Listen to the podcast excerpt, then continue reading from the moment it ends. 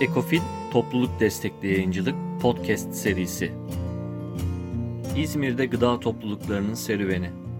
Konuşmacı Esin Pamuk. Moderatör Hira Doğrul.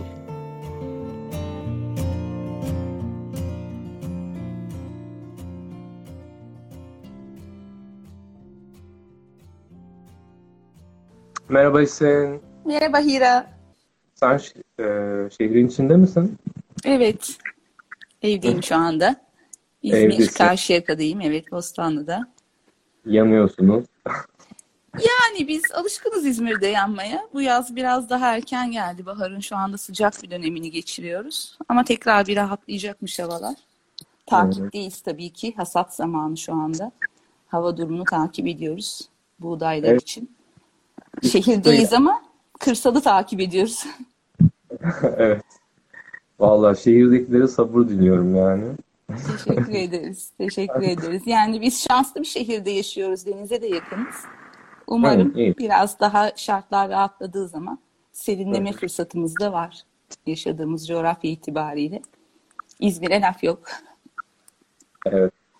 Herkes hoş geldi. Ekofil'in 3. canlı yayınında e, bugün Esin Pamuk'la beraber olacağız. E, Esin e, İzmir Gıda Topluluklarının oluşumunun en başından beri katılımcılarından biri ve bu toplulukların şekillenmesinde rol almış biri. Onunla ben bugün gıda toplulukları üzerine işin daha çok uygulamasına yönelik epey bir deneyim paylaşımı e, almak istiyorum. E, çok kısaca herhalde gıda topluluklarını şöyle tanımlayabiliriz diye düşünüyorum. Ki gıda toplulukları zaten Ekofil'in de e, örnek modeli yani toplum, topluluk destekli tarım e, bizim de topluluk destekli yayıncılık e, modelimizi örnek oluşturdu. Son 5-10 Evet. yıldır da Türkiye'de e, yaygınlaşan bir e, uygulama. Yani şehirdeki e, bir grup insanın bir araya gelip gelerek kırsalda e, belli üreticilerle bağlantıya girip e, ihtiyaçlarını onlarla koordineli bir şekilde sağlaması diye bir tanım yapayım ve topu sana atayım. İnsanlar niye gıda topluluğu kurar, ne amaçlarla kurar? E, bununla ilgili önce kısa bir giriş yapalım. Kısa bir giriş yapalım. Tamam. Sen beni yönlendirirsen sevinirim. Bu konu bizim için çok kıymetli. Çok içinde olduğumuz bir konu. Biraz fazlaca anlatabilirim. Sen beni yönlendirirsen sevinirim bu konuda. Aslında biz e, Ekofil'le çok kardeşiz. Biz gıdanın etrafında toplanmış topluluk olma e, çabaları içerisindeyiz. Siz yayıncılık üzerine aslında e, to- en önemli konu burada topluluk olmak. Bir araya gelip e, hep birlikte bir şeyler yapmak. Bizim biraz daha e, konumuz gıda üzerine, sizinki yayıncılık üzerine. E, bizim aslında çıkış modelimiz İzmir'in özelinde anlatayım ama aslında Türkiye'nin genelinde de e, bizim gibi uygulamalar çok var. Sohbetin içerisinde yine bunlardan da örnekler verebiliriz. Ben İzmir'in özelinde anlatmaya başlarsam eğer, şahsi olarak da Buğday Derneği'nde gönüllü olarak bir şeyler yaparken, buradan da Mehmet Gürmen'e selamlar yolluyorum. Gökçeada'da kendisi şu anda. İzmir'de yaşıyordu o dönemde. Biz 5-6 yıllık bir süreç İzmir'deki gıda topluluklarının şeyi, geçmişi.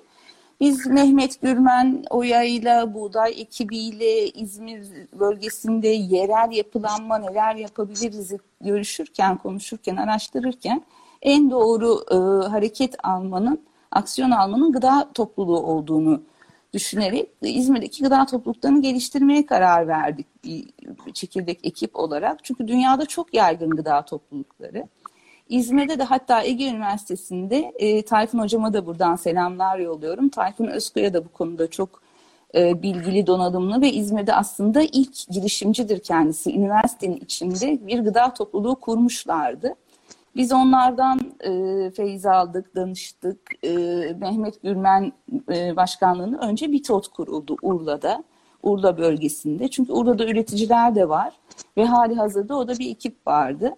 Ben de bir buğdaygil olduğum için e, yani İzmir özelinde konuşuyoruz. Ben Karşıyaka'da oturuyorum. Çok ayrı İstanbul, Avrupa, e, Asya gibi düşünürseniz. Ama işte bir yerden başlangıç yapalım diye bir süre Karşıyaka ekibindeki insanlar hep beraber BİTOT'a e, destek olduk. BİTOT'un kuruluşunu, gelişmesini sağladık. Ondan sonra da gıda topluluklarının e, temel ilkeleri vardır. Biz beş ilke etrafında toplanıyoruz gıda topluluklarının. Biz e, en önemli ilkemiz yerel yapılanma. Şimdi Türkiye özeline baktığınız zaman İzmir evet yerel yapılanıyor ama aynı zamanda İzmir'in kendi içinde de yerel yapılanması gerekiyor. O yüzden de İzmir'i bölgelere ayırıp kafamızda belli bölgelerde planlar, hedefler koyup e, yerel yapılanmamızı bölünerek çoğalma üzerine kurduk. Gıda topluluklarının olması gerektiği, gerekeni bu olduğu için öncelikle Gediz Ekoloji Topluluğunu sonra Bitot'tan sonra Karşıyaka bölgesinde kurduk. Ondan sonrasında şu anda iki yılı aşkındır Homeros var Bornova'da. Ee, Bornova bölgesinde Homeros kuruldu. Şimdi çok yeni, e, şu çok zor pandemi şartlarında da olsak Güzel Bahçe'de de şu ihtiyaçlar dahilinde yeni bir gıda topluluğu kuruluyor şu anda. Güzel Gıda Topluluğu diye. E, şu anda dördüz. Bunun aynı zamanda e, değişik yapılanmalarımız da var. Origin Coworking sistemin içinde bir iş yerinin kendi gıda topluluğu var. Başka bir okul mümkünün kendi içinde gıda topluluğu var. Başka bir anaokulumuz daha var İzmir'de Yedi İklim diye. Bilmiyorum belki isim vermem yanlış olabilir bilemiyorum ama e, anaokulları falan da böyle gıda topluluğu kuruyor. Biz hepimiz böyle birbirimize dokunan ve zincirin halkalarıyız. Bölünmemizin ve çoğalmamızın sebebi e, gıda topluluklarının olması gereken e, çalışma şekli bu olduğu için. İlkelerimizin en önemlisi yerel yapılanma. Devam ediyorum evet, bu arada ilkelerde. Evet. Bölmek Ama istersen. Yani, evet, niye bölünme ihtiyacı var? Yani niye mesela tek bir e, merkezden İzmir e, merkezinden yapmak yerine e, birkaç kola ayrılıyor. Bunun hani pratik gerekçeleri ne? Pratik olması gerekçesi aslında. Çünkü e, gıda alışverişi yapıyoruz. Taze ve sürekli, düzenli, yazın haftada bir, kışın iki haftada bir, değişik dağıtım düzenlerinde çok sık bir araya gelmemiz gerekiyor. O yüzden de herkesin kendi yaşadığı çevrede e, gıda topluluğuna yakın olması çok önemli. E, ayrıca Kaçar... tabii ki... Hı hı. Efendim? Kaçar kişiliklerden bahsediyoruz? Ee, şimdi bir yani dönem dönem aramıza katılanlar, dönem dönem alışveriş yapanlar, çok gönüllü olanlar gibi böyle dönemsel e, dalgalanmalar olsa da e, bir gün boyunca dağıtım yapabileceğimiz biz 30-40 aile gibi düşünüyoruz, hane gibi düşünüyoruz. Yani Excel tablomuza gelen sütun yani sipariş girenlerin sayısını zaman zaman böyle şey yapıyoruz, kontrol ediyoruz. Yani 4-5 saat süren dağıtımlarla böyle 30 haneye e, dağıtım yapıyoruz. Bitot ve Gediz Ekoloji Topluluğu biraz daha e, eski, tecrübeli ve yoğun gittiği için Homeros biraz daha sayı olarak az olabilir. Daha yeni gelişmekte kendisi. Bu şekilde e, sayılarımız e, ancak dağıtım gününde e, dağıtımı yetiştirebileceğimiz kadar oluyor. Daha fazla talep olduğu zaman biz o zaman e, Homeros kurulurken de e, artık bölünmeliyiz. E, dağıtımı ve organizasyona yetişemiyoruz. Çok büyüdük.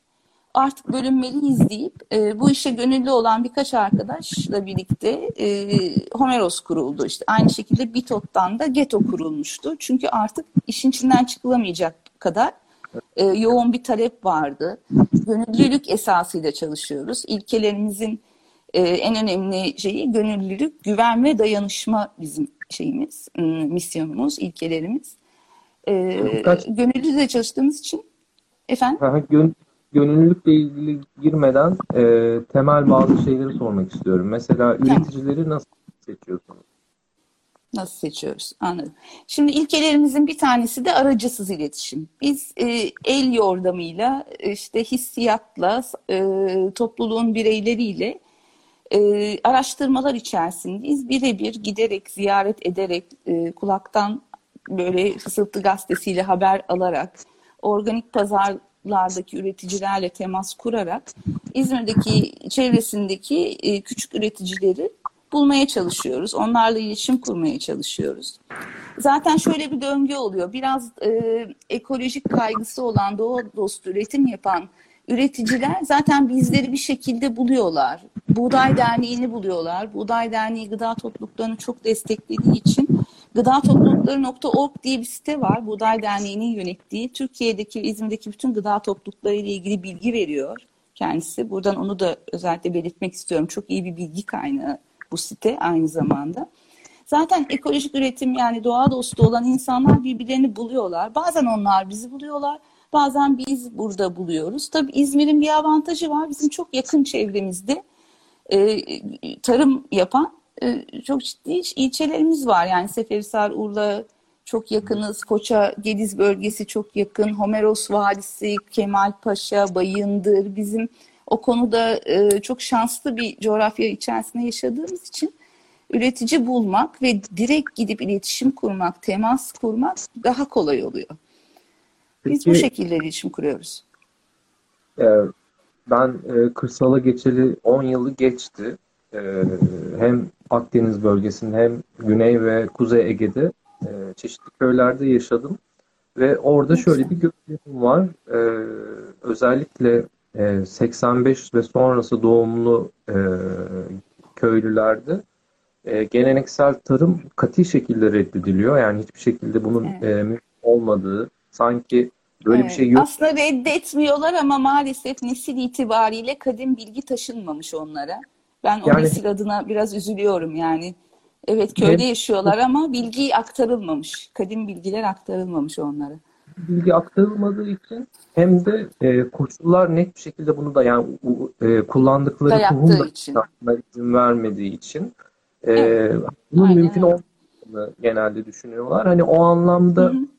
E, iki, iki sorun var. Birincisi e, e, doğru üreticileri e, hani kişisel kanallar üzerinden bulduğunuzu söylediniz. Hı hı. E, güven ilişkisini nasıl kuruyorsunuz? E, her Evet. şeyden önce.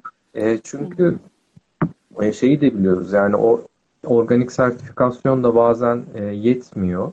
E, O, o yani ayrı bir konu.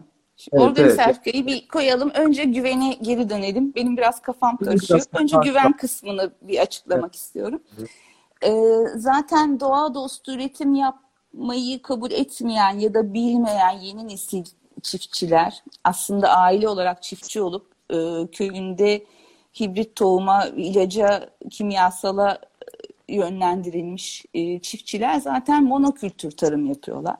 Biz mono üretim, monokültür tarım yapan yani tek tip üretim yapan üreticilerle bu konuda çok güven e, telkin etmiyor bize. Bizim ilk e, seçimimizde o var. Yani tek tip ürün şey yapıyorsa bu daha ticari bir üretim yapıyor anlamına gelir. Daha ticari bir üretim yaptığı için de ürününü daha çok yani gelir olarak e, gelirini oradan temin ettiği için ürününe daha iyi bakmak zorunda e, diye bu mantıkla daha çok kimyasal kullanma ihtimali ve hibrit tohum verimlilik açısından daha çok kullanıyordur diye ilk aşamada monokültür üretim yapanları çok genellemiyorum ama ilk seçimimizde e, böyle bir elemeye gidiyoruz. Biz aile çiftçilerini e, ve daha doğa dostu ve permakültür uygulamalarıyla aynı bahçe içerisinde, aynı e, üretim alanının içerisinde doğanın döngüsüne uygun bir miktar meyve ağacı, altında biraz tavuğu, bir miktar bostanında sebze yapan, biraz daha uzak e, arazisinin biraz daha uzak bölümünde daha e, mevsimlik e, işte buğday, mercimek bir şey yapan, hani daha eski tip tarım, daha e, doğa dostu tarım yapan küçük aile çiftçileriyle iletişim kuruyoruz. Zaten e, çiftliğe gidip baktığınız zaman oradaki doğal döngünün havası, oradaki üretim çeşitliliği, mevsimsel e, dönüşümlü ürün üretilmesi size orada doğal doğa dostu üretim yapıldığı hissi veriyor. Yani e, bunu zaten hemen fark ediyorsunuz. E, bu daha biraz daha detaya inip kendi kendimize formlar yarattık. Mutlaka ziyaret ediyoruz, mutlaka tanış oluyoruz ve aramıza katılacak üreticilerin de kapılarının her zaman bize açık olmasını istiyoruz. Bizim topluluklarımıza üye olan herkes her istediği zaman e, yolu Foça'ya düşmüş, yani Foça'ya gidiyorsa balık yemeye geçerken de Fadime ablaya uğrayabilecek kıvamda olmalı. Yani bizim üreticilerimizin kapısı topluluktaki herkese her an açıktır. Yani biz buna denetleme demiyoruz. İletişim hı. diyoruz. Ürünlerin durumuna bakmak diyoruz. Gibi. İletişim, yani daha böyle. E, etkileşim konusuna gireceğim. Ama şu hı hı. üretim biraz daha açalım. Mesela e, moda tabirle, Açalım mı? Tamam. Moda tabirle kırmızı çizgileriniz neler? İşte e, işte ilaç kullanmamak e, yani hem e, Tabii. ilaç ürün değerlerimiz var. Çok önemli.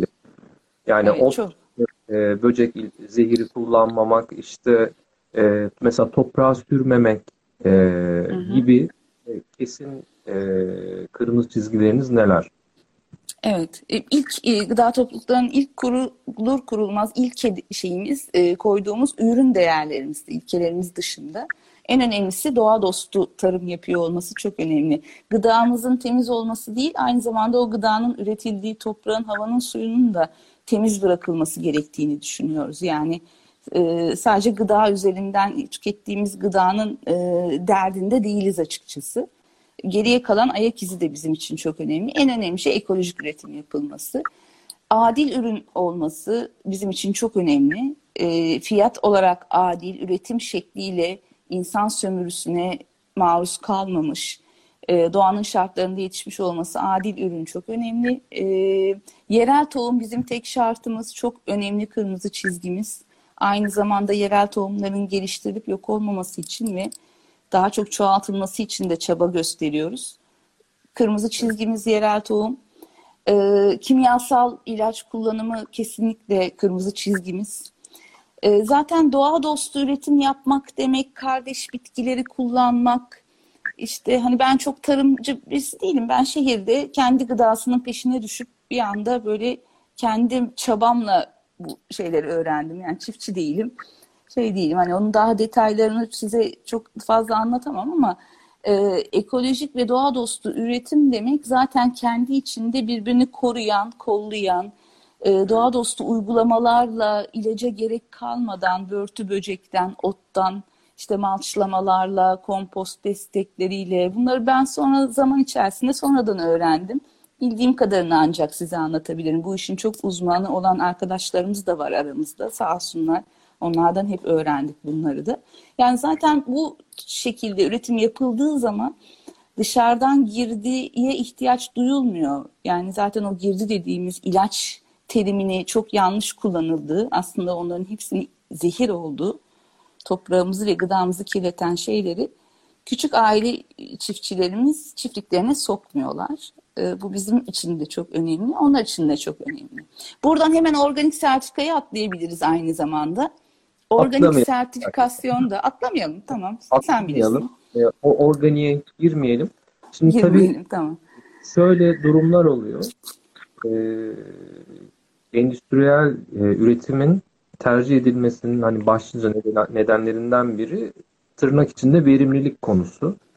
Yani geleneksel evet. üretim işte e, bir dönümden e, işte şu kadar e, ton ya da kilo alıyorsan e, monokültür endüstriyelde bunun hani e, iki katı alıyorsun gibi bir durum var. Şimdi e, gelenekseli seçen e, bir ülkücü bunda kaldığı zaman e, komşusuyla her zaman bir rekabet duygusu hissedecek. Yani onun çünkü çıktısı hep daha az olacak. Verimliliği tırnak içinde daha düşük olacak. E, bunu dengelemek için bir yandan da adil fiyattan bahsettin. Yani sizin için adil fiyat kriteri de önemli. Ama bir yandan da e, bu kişi e, endüstriyel üreticiye göre fiyatlarını daha yüksek tutmak zorunda. Çünkü daha az e, hasadı var. E, bu dengeyi nasıl tutturuyorsunuz fiyatlandırmada? Bir bunu soracağım. Sonra da e, e, eğitim veriyor musunuz onu soracağım. Yani e, hani sen tabii bir şey e, çok bilmek durumunda değilim dedi. Ama hani bilen arkadaşlar işte e, madem zehir kullanılmayacak işte böcekle mücadelede ya da otla mücadelede hani ne tür teknikler kullanılıyor? Bununla ilgili bir eğitim veriliyor mu? Böyle iki tane sorum var. Evet, önce ilk sorudan başlamak istiyorum. Ee, biraz ön yargılı bir bakış açısı, bize diretilen bir e, fikir bu. Monokültür ve işte hibrit tohumların verimliliği, ilacın e, şeyi ürünü koruması gibi şeylerin biraz fazlaca ben e, algı yönetimi olduğunu düşünüyorum. 5-6 yıldır bu üretimin içerisinde üreti, üreticilerimizi takip ederken fark ediyorum. E, çünkü e, tohuma her sene para vermek, ot ilacına, e, gübresine, dışarıdan girdilerin e, çok fazla olması monokültür üretim yapan yani konvansiyonel üretim yapan üreticilerin aslında çok ciddi bir üstlerinde e, dışarıdan girdi maliyeti var, yükleri var. Yani bir taraftan daha verimli olduklarını düşünüyorlar. E, verim konusu zaten hani e, verimli toprakla ve doğru üretimle ilaçsız ve kimyasalsız yerel tohum kendi bölgesinin tohumu olduğu için çok daha o bölge için daha verimlidir, daha güçlüdür. Gelebilecek coğrafi hava şartlarına, toprağın dönüşümüne daha çok direnebilen tohumdur, çok daha güçlüdür. Kendi yerel bölgesinde çok daha verimlidir aslında yerel tohum, hibrit tohuma göre. E, ticaretini yaptığı için ürününü korumak anlamında bir ton para verip e, kimyasallarla ürününü koruyan üretici daha fazla yani ürün almış gibi gözükür ama uzun vadede toprağını çok zayıflattığı için sonradan da toprağına bakmak için çok para harcar. Totalde böyle büyük çerçevede bir maliyet hesabı yaptığınız zaman e, konvansiyonel üretim yapan çiftçi de şu anda Türkiye'de çok zor durumdadır.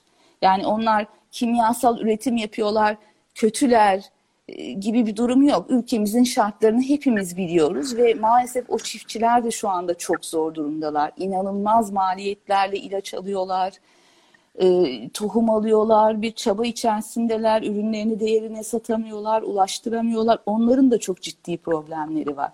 Ama en doğrusu e, doğasında do yerli tohumla ve ilaçsız üretim yaptıkları zaman ceplerinden para harcamayacaklar toprağın onlara verdiklerini kazanacaklar.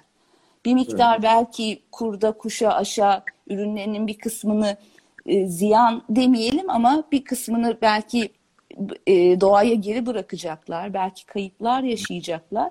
Ama elde ettikleri ürün ve gelir tamamıyla kendi ceplerine kar kalacak. E, evet.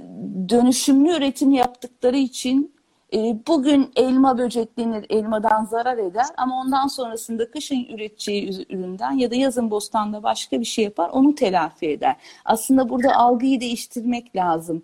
Yani doğa dostu verimsizdir, üretim yapan ilaç şarttır e, diye bir şey yok. Maliyeti çok büyük çerçeveden takip ettiğiniz zaman zaten şu anda konvansiyonel üretim yapan çiftçilerin toprakları çok zayıfladığı için eskiden bir birim ilaçla bir birim gübreyle üretimlerini devam ederken şimdi 10 birim ilaç yani ben tabii rakamları atıyorum 10 birim ilaç 10 birim koruyucu ot ot giderek güçleniyor. Yani artık bir birimle değil 10 birimde ölüyor gibi. Böyle sürekli maliyetler artıyor toprak zayıflıyor.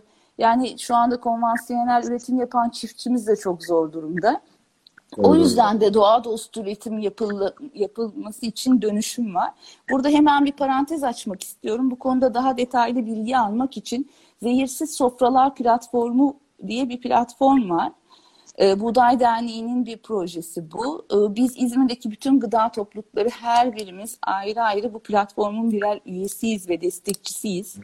Zehirsiz Sofraların YouTube'da e, çok de, e, çeşitli üreticilerle ve bu konuda e, değerli hocalarla e, ekolojik e, şeyi kaygısı olan ve bu işe emek vermiş insanların videolarıyla bilgilendirmeleriyle dolu e, sosyal medyadan ve YouTube'dan bunları takip ederek çok daha detaylı bilgi alabilirsiniz. Doğa dostu e, uygulamalar, koruma teknikleri, e, zehirsiz sofraları biz İzmir Gıda Toplulukları olarak da destekliyoruz e, burada olan ekolojik kaygısı olan insanlar olduğunu düşünüyorum bizi izleyen, dinleyenlerin. Onların da Zehirsiz Sofralar projesine destek olup takip edip oradan da daha detaylı bilgi alabileceklerini düşünüyorum.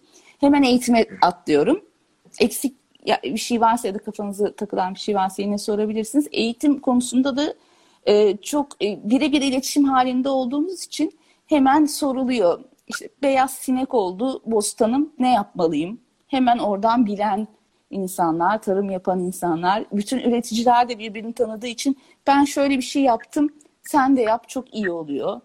İşte Füsun Tezcan hocamız vardır, börtü, böcek, e, şey tam kitabın ismini şey yapamadım şu anda ama çok börtü böcek miydi? Evet. Yani doğal yöntemlerle börtü böcek. İşte Füsun hocamız da e, İzmir'de yaşıyor. onun kitabı bizim için başucu kitabı. Oradan bilgiler alıyoruz. Tayfun Hoca'dan bilgiler alıyoruz. Yani hepimiz bir aile olduğumuz için bizim dağıtımlarımıza Foça'daki üretici de geliyor, oradaki üretici de geliyor ve hepsi birbirini tanıyorlar.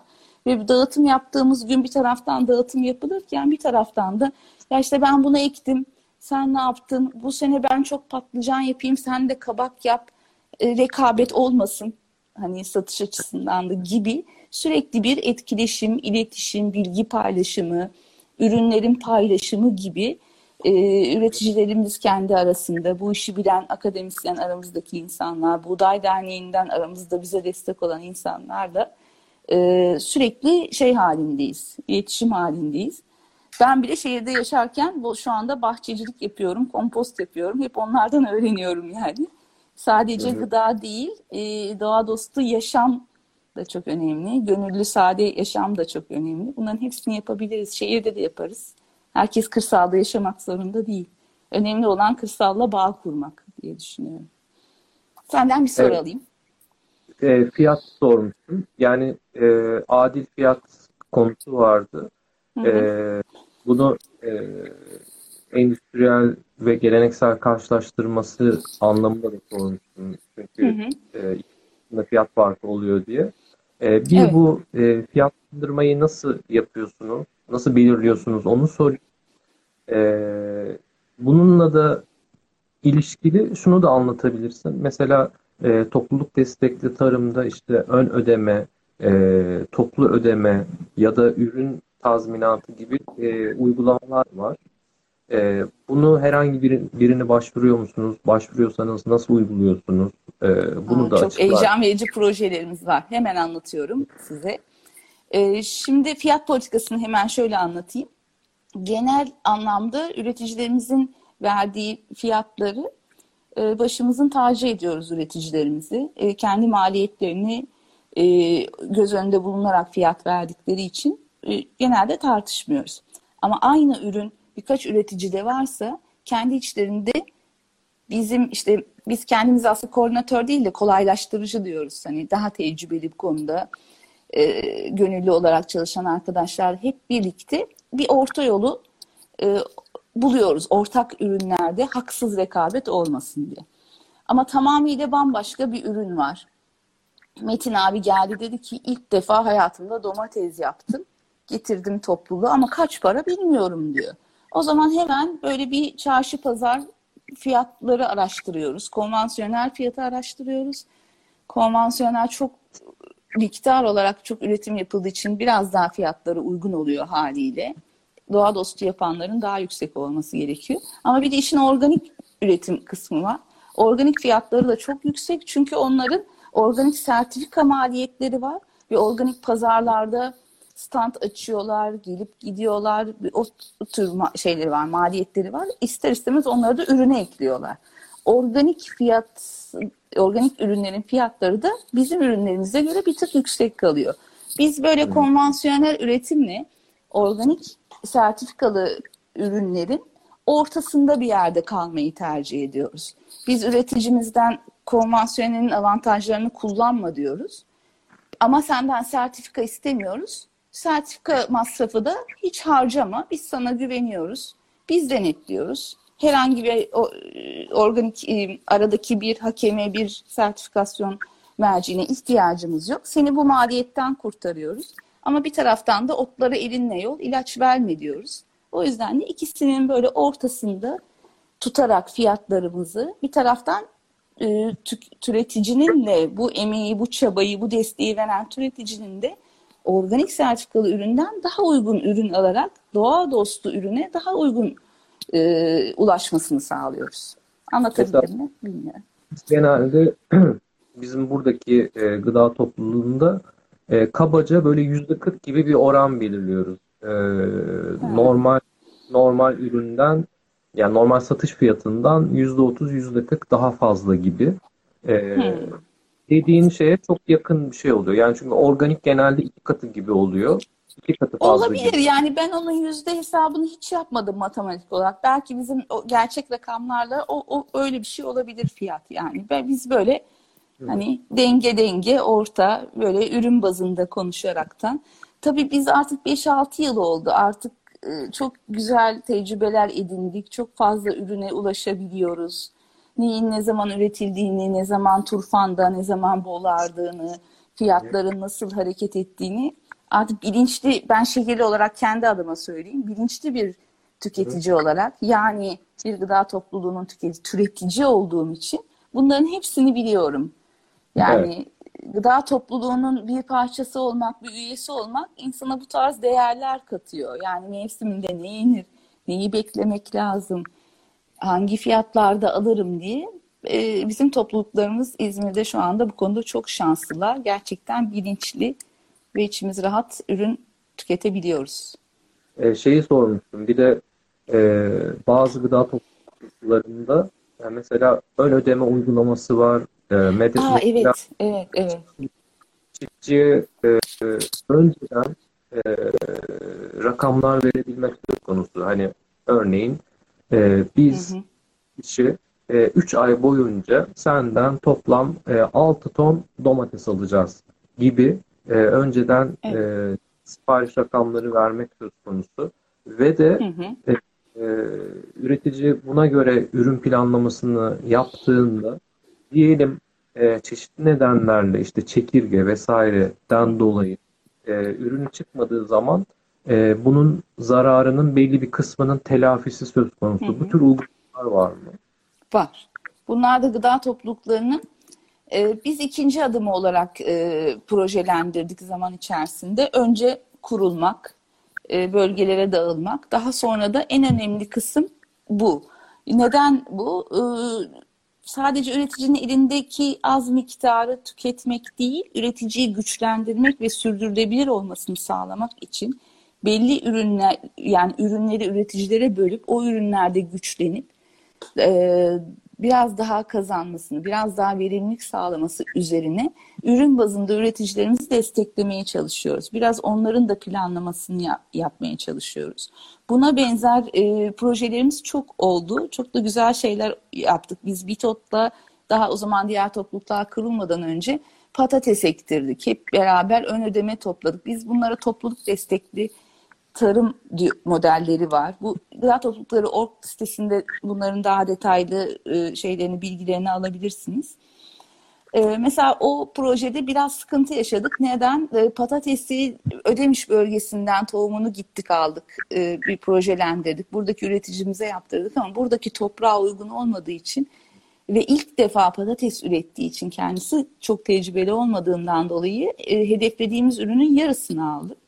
Ama evet. biz onun maliyetini üreticiyle paylaştık.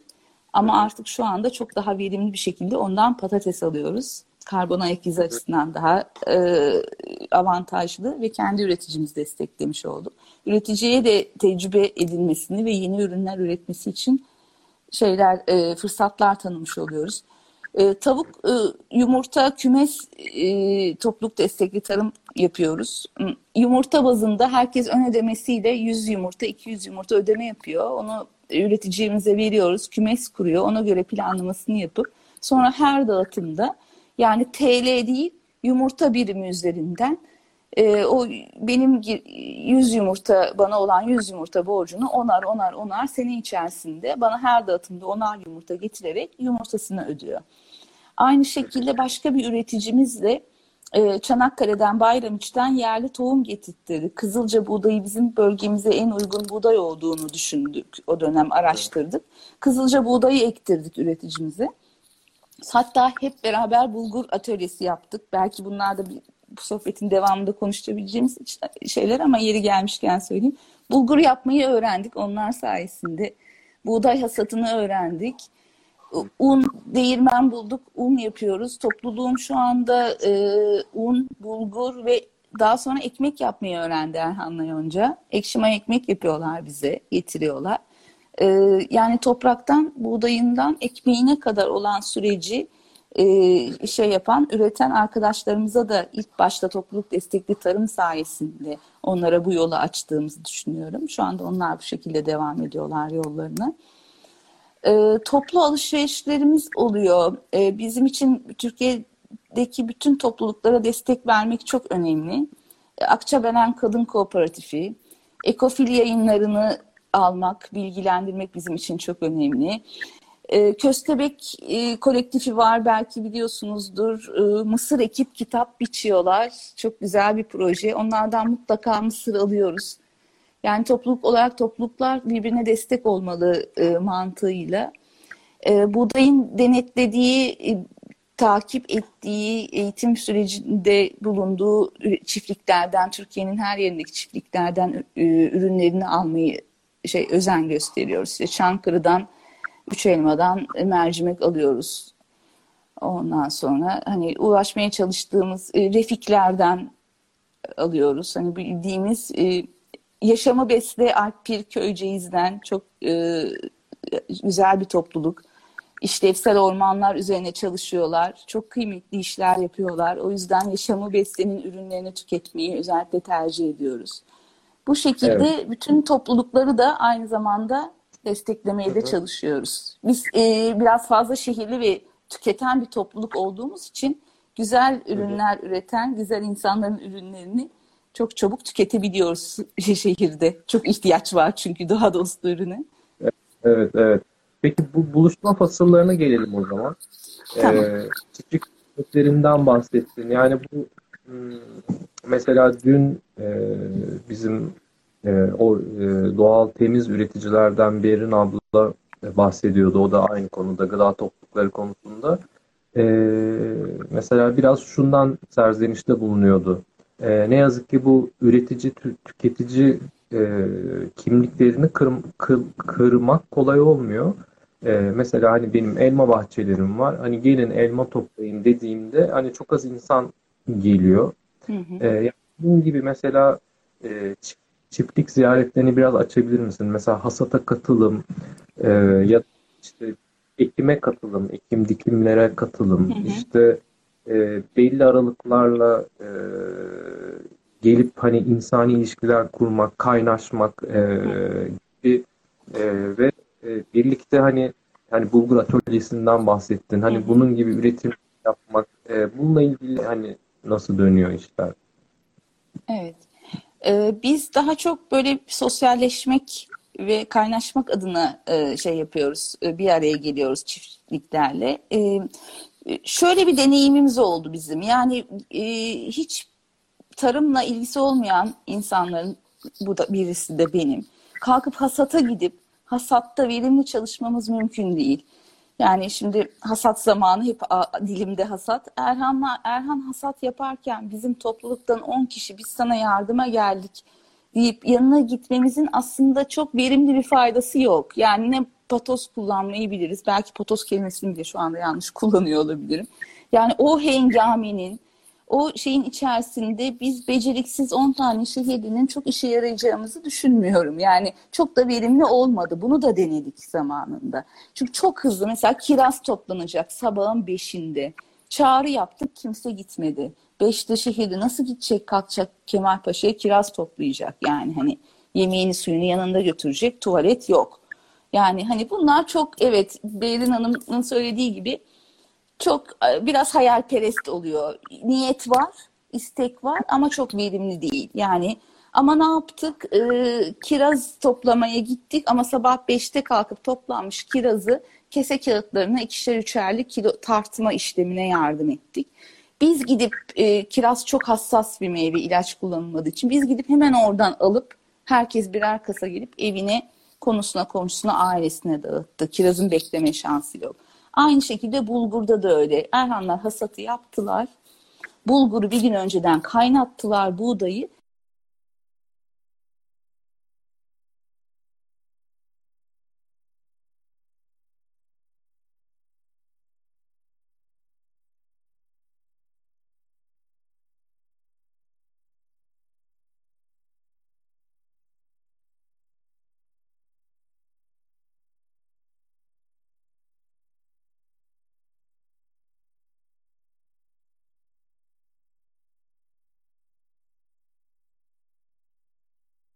Hmm.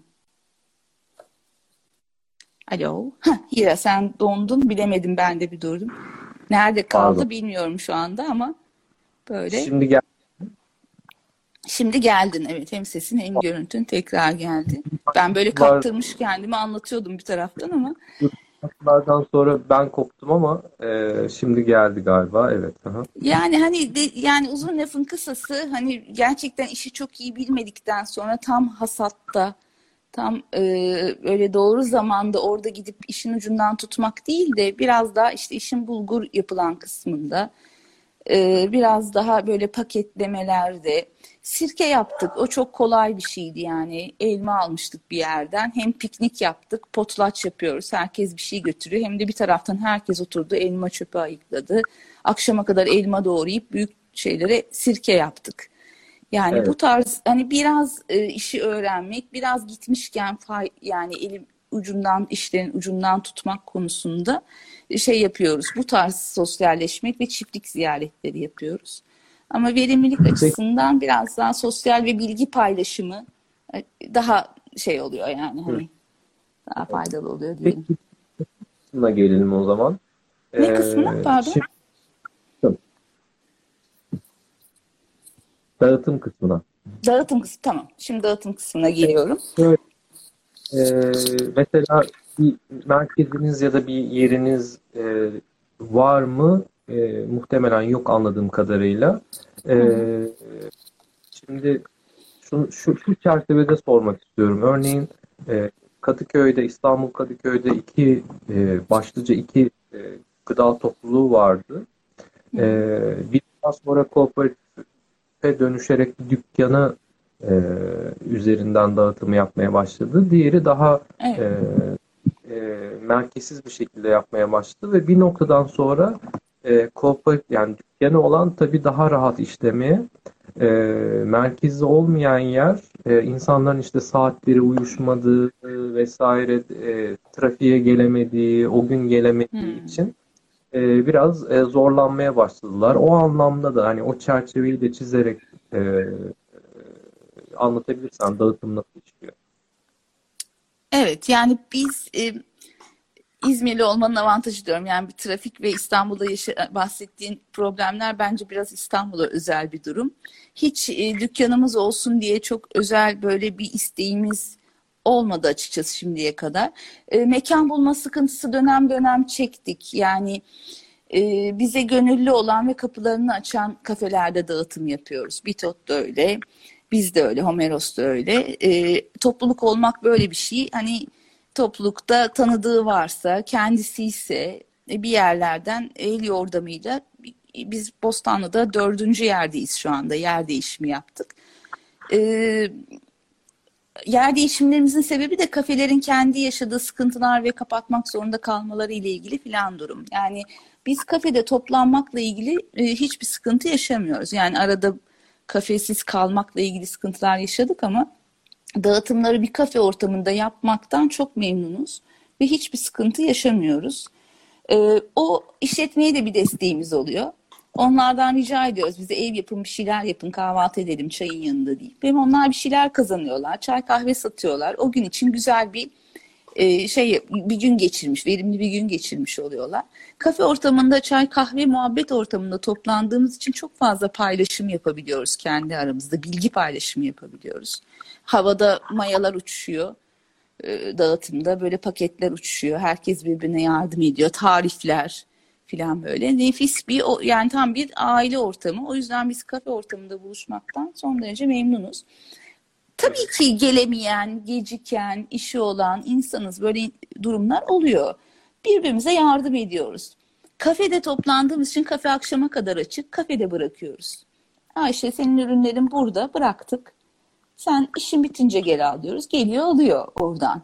Yani biz o anlamda kafe ortamında buluşmakla ilgili bir sıkıntımız yok. Hani bazen depolama ile ilgili ihtiyaçlarımız oluyor. E, düşünüyoruz zaman zaman böyle bir kooperatif gibi dükkan mı olsak falan diye.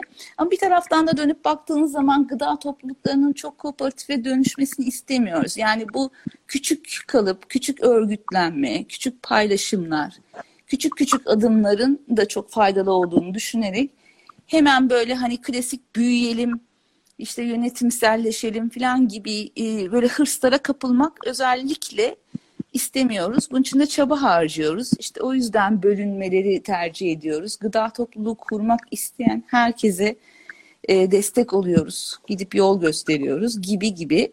Hemen dağıtıma geçiyorum. E, dağıtımımız aslında çok pratik oluyor. Bu şartlarda böyle bir topluluk olunca işte biraz bilgisayardan anlayan, işte e, gün içinde evde olup kargoları karşılayabilecekler. Herkes bir şeyin ucundan tuttuğu zaman e, bir Excel tablosu, Google Sheet üzerindeki bir Excel tablosunu güncelliyoruz. E, bir Google Mail grubundan sipariş veren arkadaşlara gönderiyoruz. Bir hafta müddet veriyoruz. Herkes siparişlerini giriyor.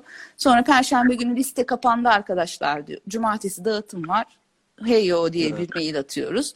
Cuma günü üreticilerimiz ürünlerini hazırlıyorlar. Cumartesi sabahı herkes kafede buluşuyor. Çok kolay bir organizasyon.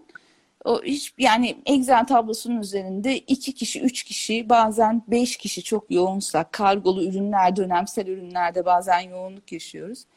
Her gönüllünün birer ikişer sorumlu olduğu üreticileri var. İşte biz devlet bakanı diyoruz onlara. Refiklerden sorumlu devlet bakanı, işte Çankırı'dan sorumlu devlet bakanı. Herkes biliyor kendi üreticisini, güncelliyor, siparişini iletiyor, iletişimi kuruyor.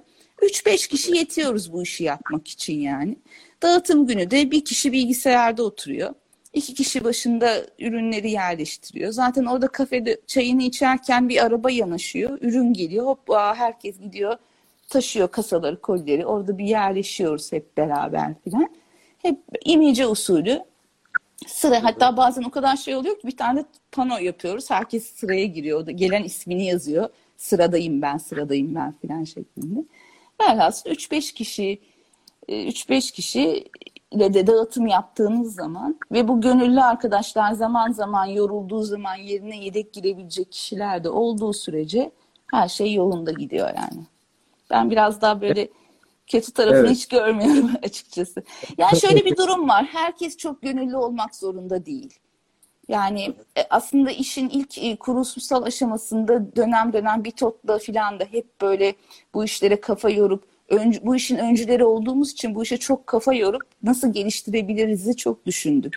Gelip ürün alan e, ya da topluluğun bir parçası olan herkesin bir mutlaka gönüllü olması gerekir dediğimiz dönemler de oldu bizim. Sonradan baktık ki hani o kadar da gerek yok. Yani e, gön